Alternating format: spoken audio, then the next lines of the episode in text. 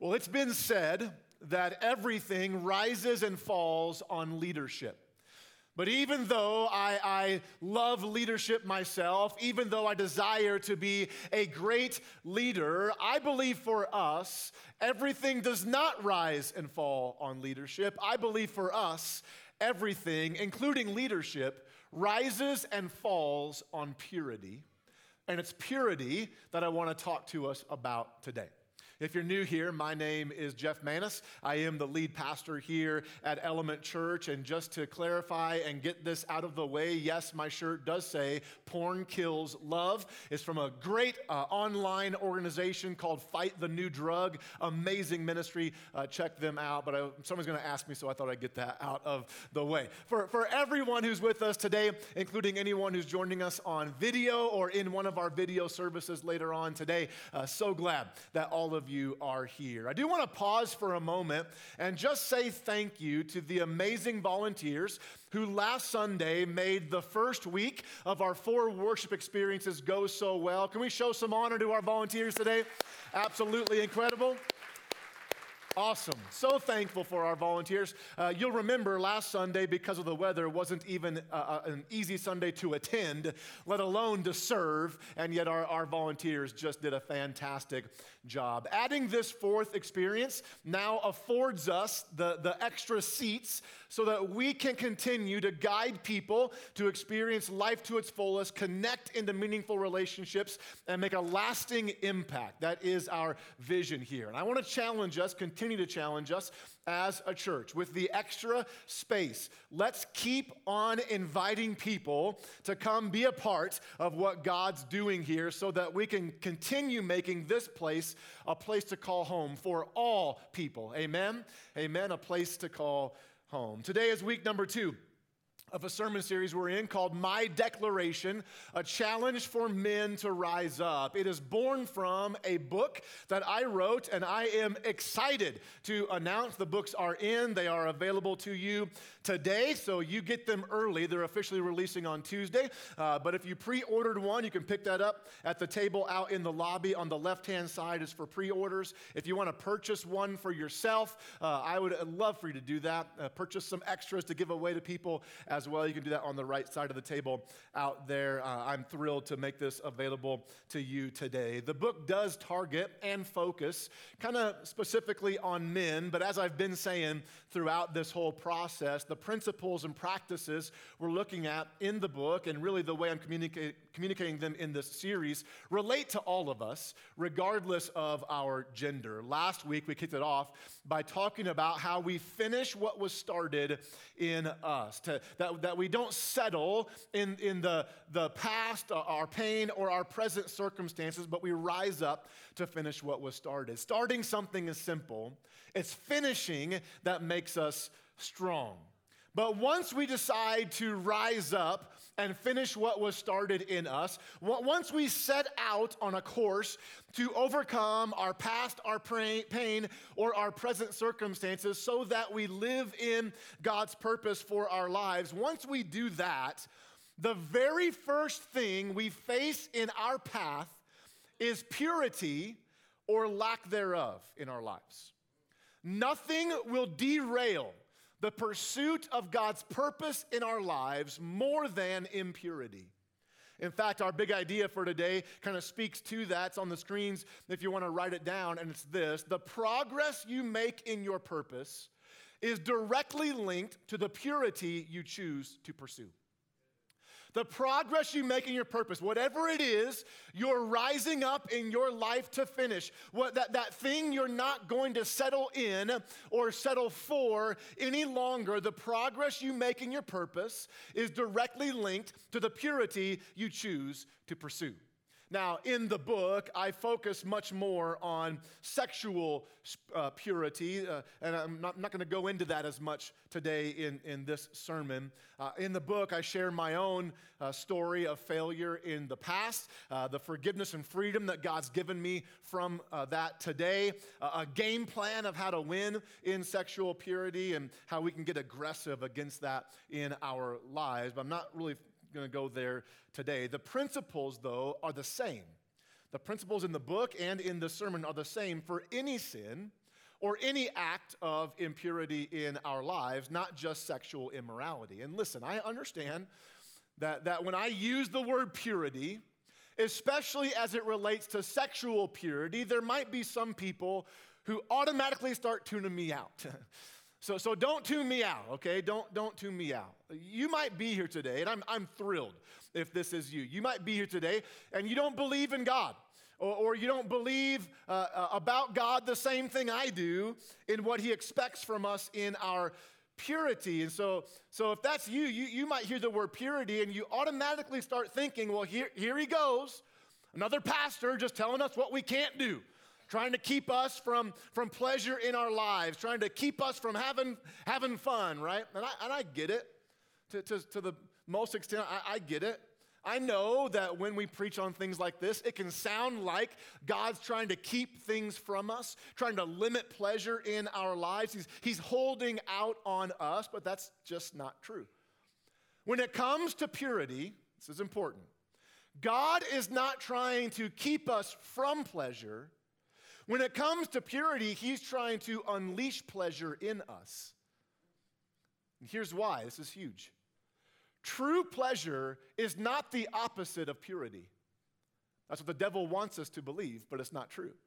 True pleasure is not the opposite of purity. True pleasure is the outcome of it. That's where true pleasure comes from. That God will only call us to pursue what is most pleasurable and profitable in our lives. So if God calls us to purity, it is the most pleasurable, profitable thing for my life. Now, okay, I know where someone's already thinking. Does that mean that if we pursue pleasure outside of God's design, it's not going to feel good? Should I even answer that question? Right? Like, yes, yes, it will feel good. Sin always feels good. Always. Sin is fun, right? Someone's thinking, this is a trick question. I know it. I'm not going to answer. Like, nah, I'm not saying anything right now. Uh, sin is fun. Your pastor just said it. Sin is fun. Anyone who tells you sin isn't fun isn't doing it right. right? Like, it's fun. It's exciting. It's exhilarating. It feels good for a moment. And then it's gone. And the only thing that remains is darkness, shame, guilt, condemnation. And the only way to get that feeling to get that feeling back is to sin again and again and again and again. It never satisfies. It never fulfills the way we think it will or the way Jesus has designed us to be fulfilled. So, from the very first sin in the Garden of Eden, God gave us a command to be pure, and we've been chasing pleasure ever since. It's the human condition that we're all born with. So, church and men in the room, I believe there is no greater time and no greater need in our history than right now for us to rise up and get our purity back. For us to rise up and take what God intended for our lives and start living it out with some God empowered intention in our lives. Did you know that we already have everything we need to live a pure life? It's already been given to us. Did you realize that? In the book of Second Peter, in the New Testament, the Apostle Peter, chapter 1, verse 3, says this. This is an amazing verse. By his divine power, God has given us, what does it say? everything we need for living a godly or a pure life. We've received all of this by coming to know Him. So, by faith in Christ, I've been given everything I need to live a pure life, the one who called us to Himself by means of His marvelous glory and excellence. Isn't that awesome? I'm so thankful that God has given us what we need because trying to live in purity without the power of God only results in frustration and disappointment. But the power of God, listen, is not all we need. I know somebody's thinking heresy, right? And here's why the power of God's pointless. unless it partners with the right pursuits I put in my life. You've got to pursue the right things, that the progress you make in your purpose is directly linked to the purity you choose to pursue. So, the big question today is this How do we pursue purity in our purpose? How do we pursue purity in our purpose? The main scripture is Genesis chapter 39, verses 6 through 12. So, Genesis is the very first book in the Old Testament portion of the Bible, very first book of the Bible. If you got your Bible, turn there. If not, it's all on the screens. If you don't own a Bible, ask for one at guest services, and we'll give you one as a gift today on your way out. Here in Genesis 39, it's important to know that we're going to see a part of the story of a man named Joseph. Now, a lot of us might know the story of Joseph by the coat of many colors he received, right? But his story is so much greater than a stylish jacket his dad got him. I hope we understand that. It goes way, way deeper than that. Joseph was one of 12 brothers that were born to his father Jacob. It says in Genesis chapter 37 that Jacob loved Joseph more than his other children, that Joseph was the clear favorite. Okay? That's bad parenting advice, but it's true nonetheless. Jacob did not hide who his favorite was. I think in every family, children wonder who the favorite is. I know in my family, my kids ask all the time, and so I'll just let you know my favorite child's name ends with AH. all of them do, if you don't know. Needless to say, Joseph's brothers hated him. That hatred only compounded when Joseph came to them and said, God gave me two dreams. And these dreams indicated that one day his brothers and his whole family would bow down before him. Joseph believed that was somehow, someday, God's purpose for his life. Well, this infuriated his brothers. They actually threw him into a pit to die. They had second thoughts, pulled him out of the pit, sold him to some slave traders who took Joseph all the way to a foreign country called Egypt, and they told his dad that wild animals killed him. So, next time your kids have sibling rivalry, it could be worse, right? It could be worse. The Bible tells us that he ends up in a house of a man named Potiphar, who was the captain of the guard for the king of Egypt. Uh, the Lord blessed Joseph and blessed the house of Potiphar. In fact, everything Joseph did for Potiphar succeeded, and that leads us to our main scripture. Genesis 39, 6 through 9 says this. So Potiphar gave Joseph complete administrative responsibility over everything he owned. With Joseph there, he didn't worry about a thing except what kind of food to eat. Joseph was a very handsome and well built young man. Sounds so familiar to my own life. you did not have to laugh so much. And Potiphar's wife soon began to look at him lustfully. Come and sleep with me, she demanded, but Joseph refused. Look, he told her, my master trusts me with everything in his entire household. No one here has more authority than I do. He's held back nothing from me except you because you are his wife. How could I do such a wicked thing? It would be a great sin against who? Against God. A great sin against God. The progress you make in your purpose is directly linked to the purity you choose to pursue. So, how do we pursue purity in our purpose? The first thing I see here in the life of Joseph is this number one, I need to recognize what I'm after. I got to recognize what I'm after. That last statement Joseph made is so powerful. I'm going to look at it again. Joseph said this How could I do such a wicked thing? It would be a great sin against God. In that last statement, I believe Joseph revealed his ultimate desire.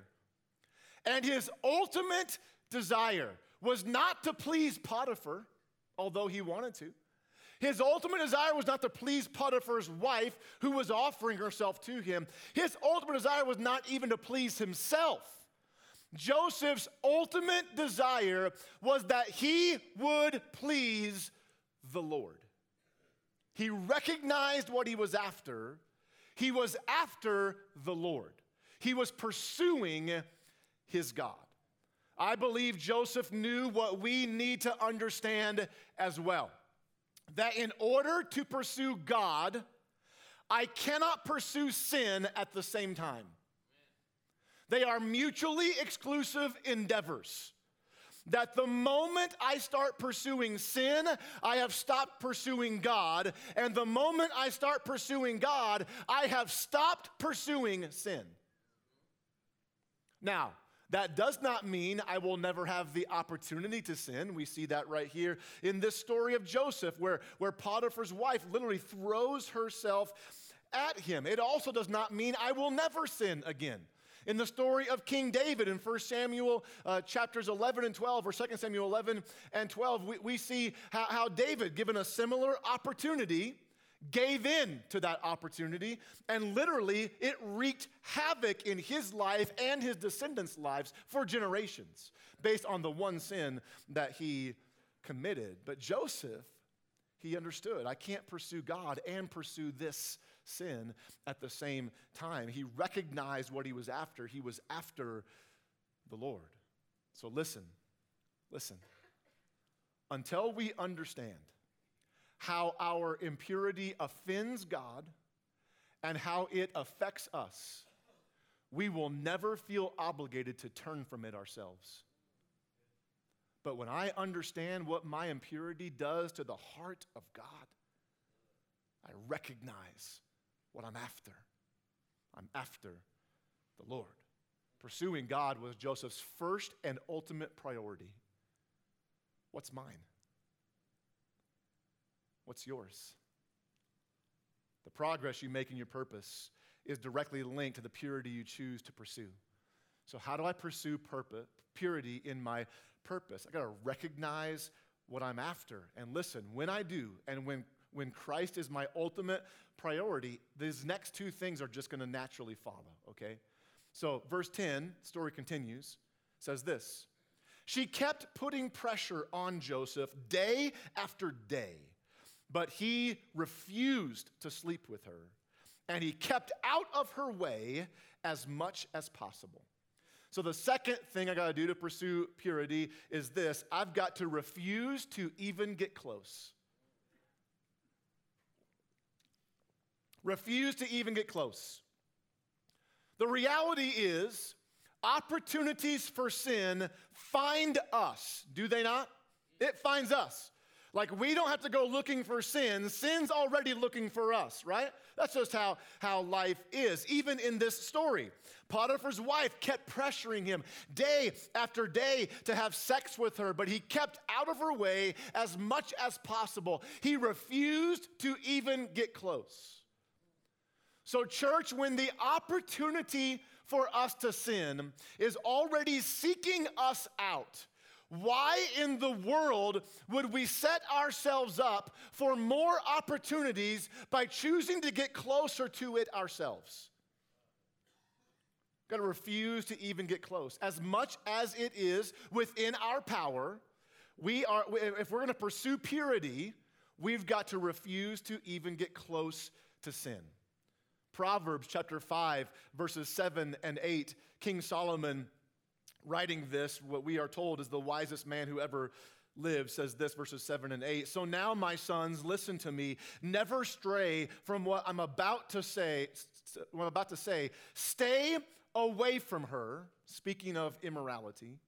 Don't go, what's the word? Near. Don't go near the door of her house. That's what Joseph actually did. Think, think about it. Every day, every day, his own job brought him to a place of temptation. So, so, no doubt, every day he had to rearrange his daily obligations, reorganize his day, reset his routines. It was probably uncomfortable, inconvenient, awkward, and annoying. But if he was going to remain pure, he needed to refuse to even get close to sin. He had to establish extreme boundaries. He put up the highest standards for his life because he did not want to get close, if he could, to sin. Yet, when I look at Christianity as a whole today, especially in our very comfortable, spoiled American Christianity, when I look at that, it seems like We want to be as close to sin as we possibly can without actually being in sin, instead of being as close to Jesus as we possibly can, who will never lead us towards sin. There are some times in our faith, there are some times. I think we choose to do things that probably are not sin but when it comes to our spiritual lives, they are just downright stupid. They're stupid. How much we flirt with the line of sin. In fact, it reminds me of a video that I saw online. I figured there'd be some tension in the room, so I want to break it up a little bit. I want to show you this video, but I'll warn you if you're afraid of snakes, you might want to close your eyes. Or you'll have nightmares like I've had for the rest of the week. Check out this video. In this fishing video, a man is sticking his head underwater and yanking fish out of the mudbed with his bare hands. But something goes wrong.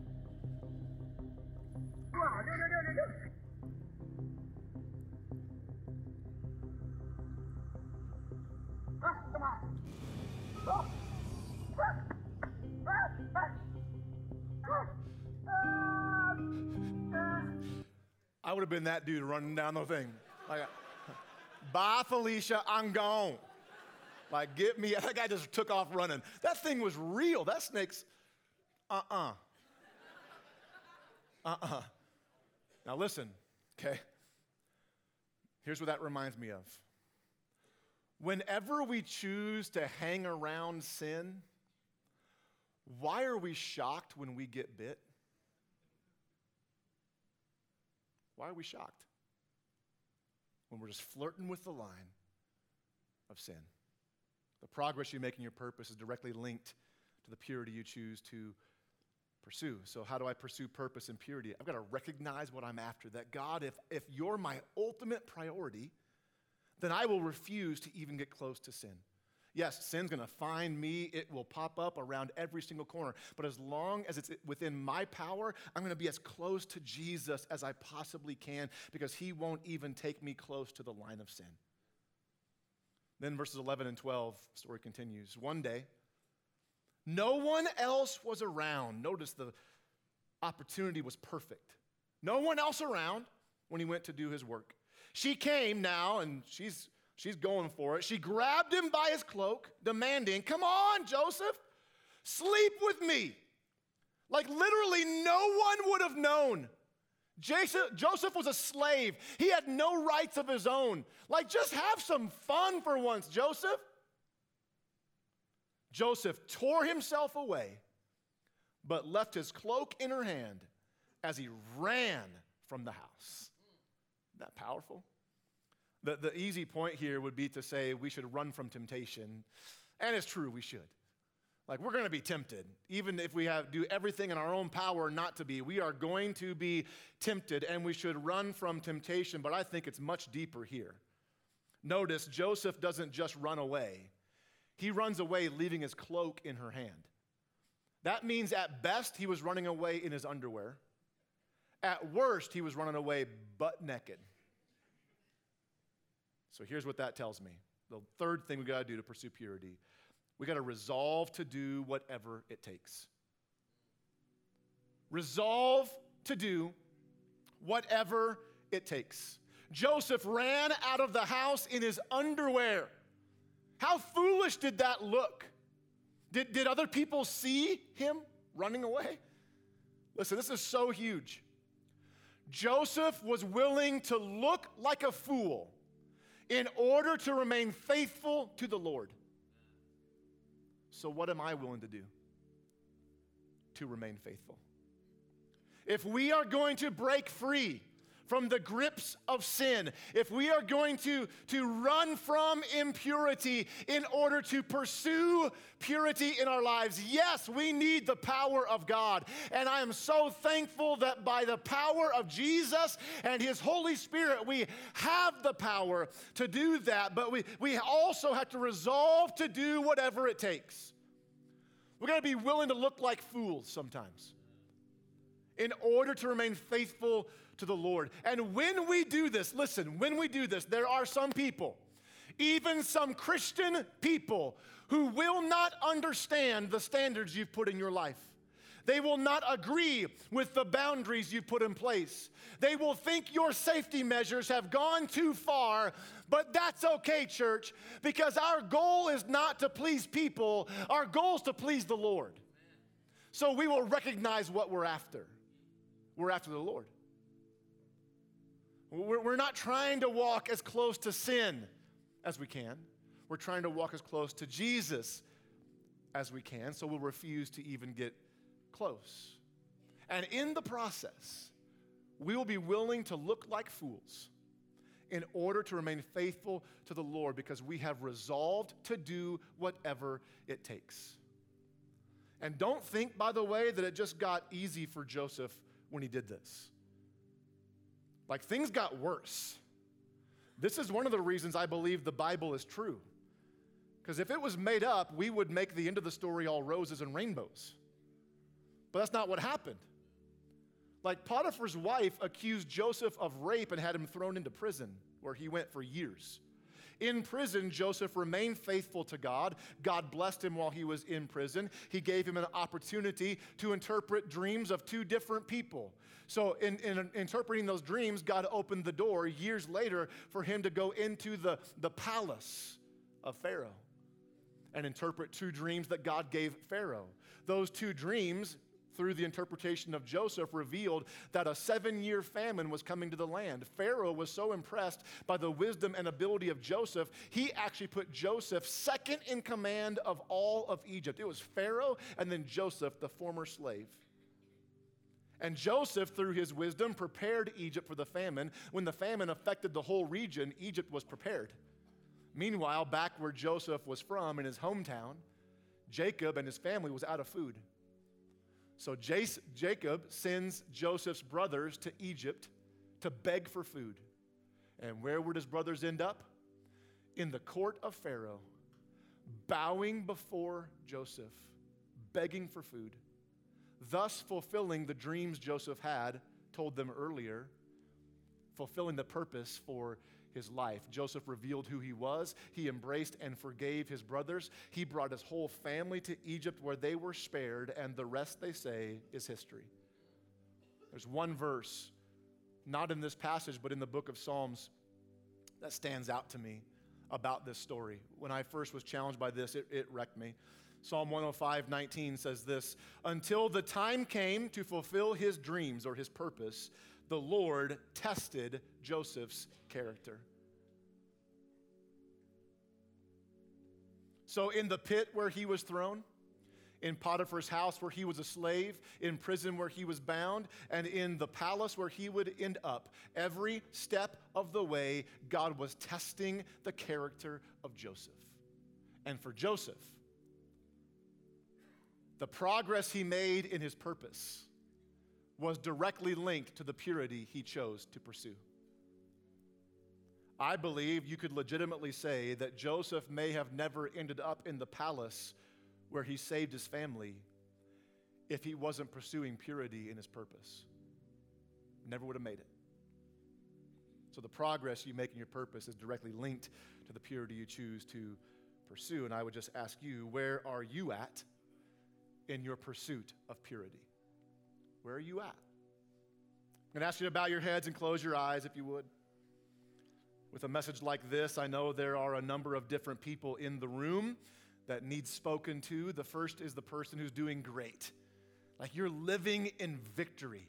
You are allowing God to give you everything you need and utilizing that power to pursue purity. You're walking as close to Jesus as you can. You're not letting your guard down. You're not apologizing for your standards or your boundaries. And I would just encourage you keep it up. Keep it up. The scripture warns us pride comes before the fall. So don't let your guard down. Don't ever let up. Continue pursuing purity in your purpose. But then there's the person who you've put your faith in Christ, but you've, you've crossed the line or you're inching right up to it. Maybe you're headlong into some kind of sin or impurity. I don't know. I, I just I know there are people in this room. You need to know that no matter who you are, no matter what you've done, there is no sin God cannot forgive. There's no stronghold so strong he can't break. There are no chains so powerful he cannot overcome. There's no pit so deep he can't pull you out of. You might need some help. Yes, you might need counseling even.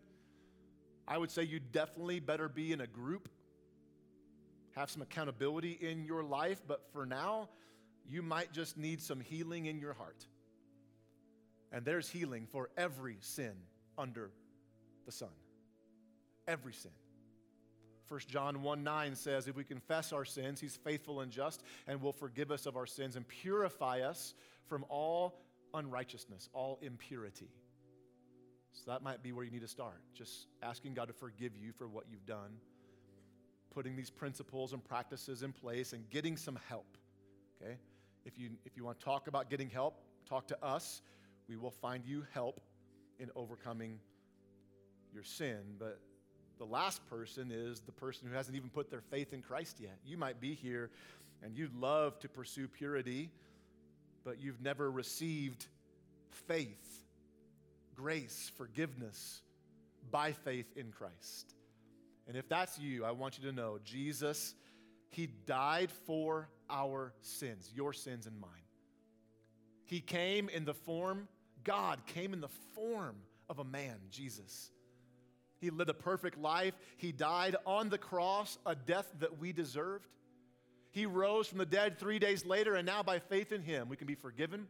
We can have new life today so that we're able to live for Him and with Him, and we'll have eternal life forever in heaven. If you want to receive forgiveness for your sins today, I would just ask you to say this prayer. If you want to put your faith in Christ for the very first time, say this prayer just silently in your heart to God Father in heaven, I believe in Jesus. I believe he died for my sins and rose from the dead. So, Jesus, I give you me. Everything I've ever done, all my sins, I confess them to you. Please forgive me of my sins. Wash me by the blood that was shed on the cross. Fill me with your power to live for you. I'm turning from my old life. I'm repenting of that. I'm pursuing you in my new life. Help me to live for you every day. Help me pursue purity in my life. Thank you, Jesus, for loving me. I will now do my best to love you back. In Jesus' name, amen. If you're here today, and you prayed to receive Christ, I would love to know about it. You're among family. Many of us have prayed that very same prayer in our own lives. If you just prayed that prayer, would you please slip up your hand and leave it up and say, Yeah, Pastor Jeff, that's me. I just asked Jesus into my heart. Would anybody say that today? Just ask Jesus. Praise God right here. Amen. Amen. Welcome to the family. Anybody else say that? I just asked Jesus into my heart. All right. Amen. Amen. Listen, if you prayed that prayer, whether you raise your hand or not, you are now a part of God's family, and we would love to celebrate with you and even help you in that. If you'd mark on a connection card that you put your faith in Christ, and then pick up a 21 day devotional, they're free. We wrote it for you out at guest services. Ask for a 21 devotional. If you don't got a Bible, we'll get you one as well. It's the best decision you'll ever make, it's the hardest one you will ever live out, and we want to help you in that. Also, don't forget about baptism, okay? If you want to be baptized, sign up at Next Steps Wall. Uh, if you just put your faith in Christ, this is your next step. We'd love to be a part of your life in this. It's crucial to your growth in Jesus. I love you guys. Let me pray for you. And then if you remain still, got a few closing remarks. God, you are so good. You're so good. Your word tells us you are faithful and ready to forgive. Thank you. Lord, I know in my own life the power of forgiveness and the power of freedom to live for you. God, help me, help us pursue purity in our purpose. That we recognize what we're after, that we refuse to even get close, and we resolve to do whatever it takes. God, we love you and give you praise. In Jesus' name, amen.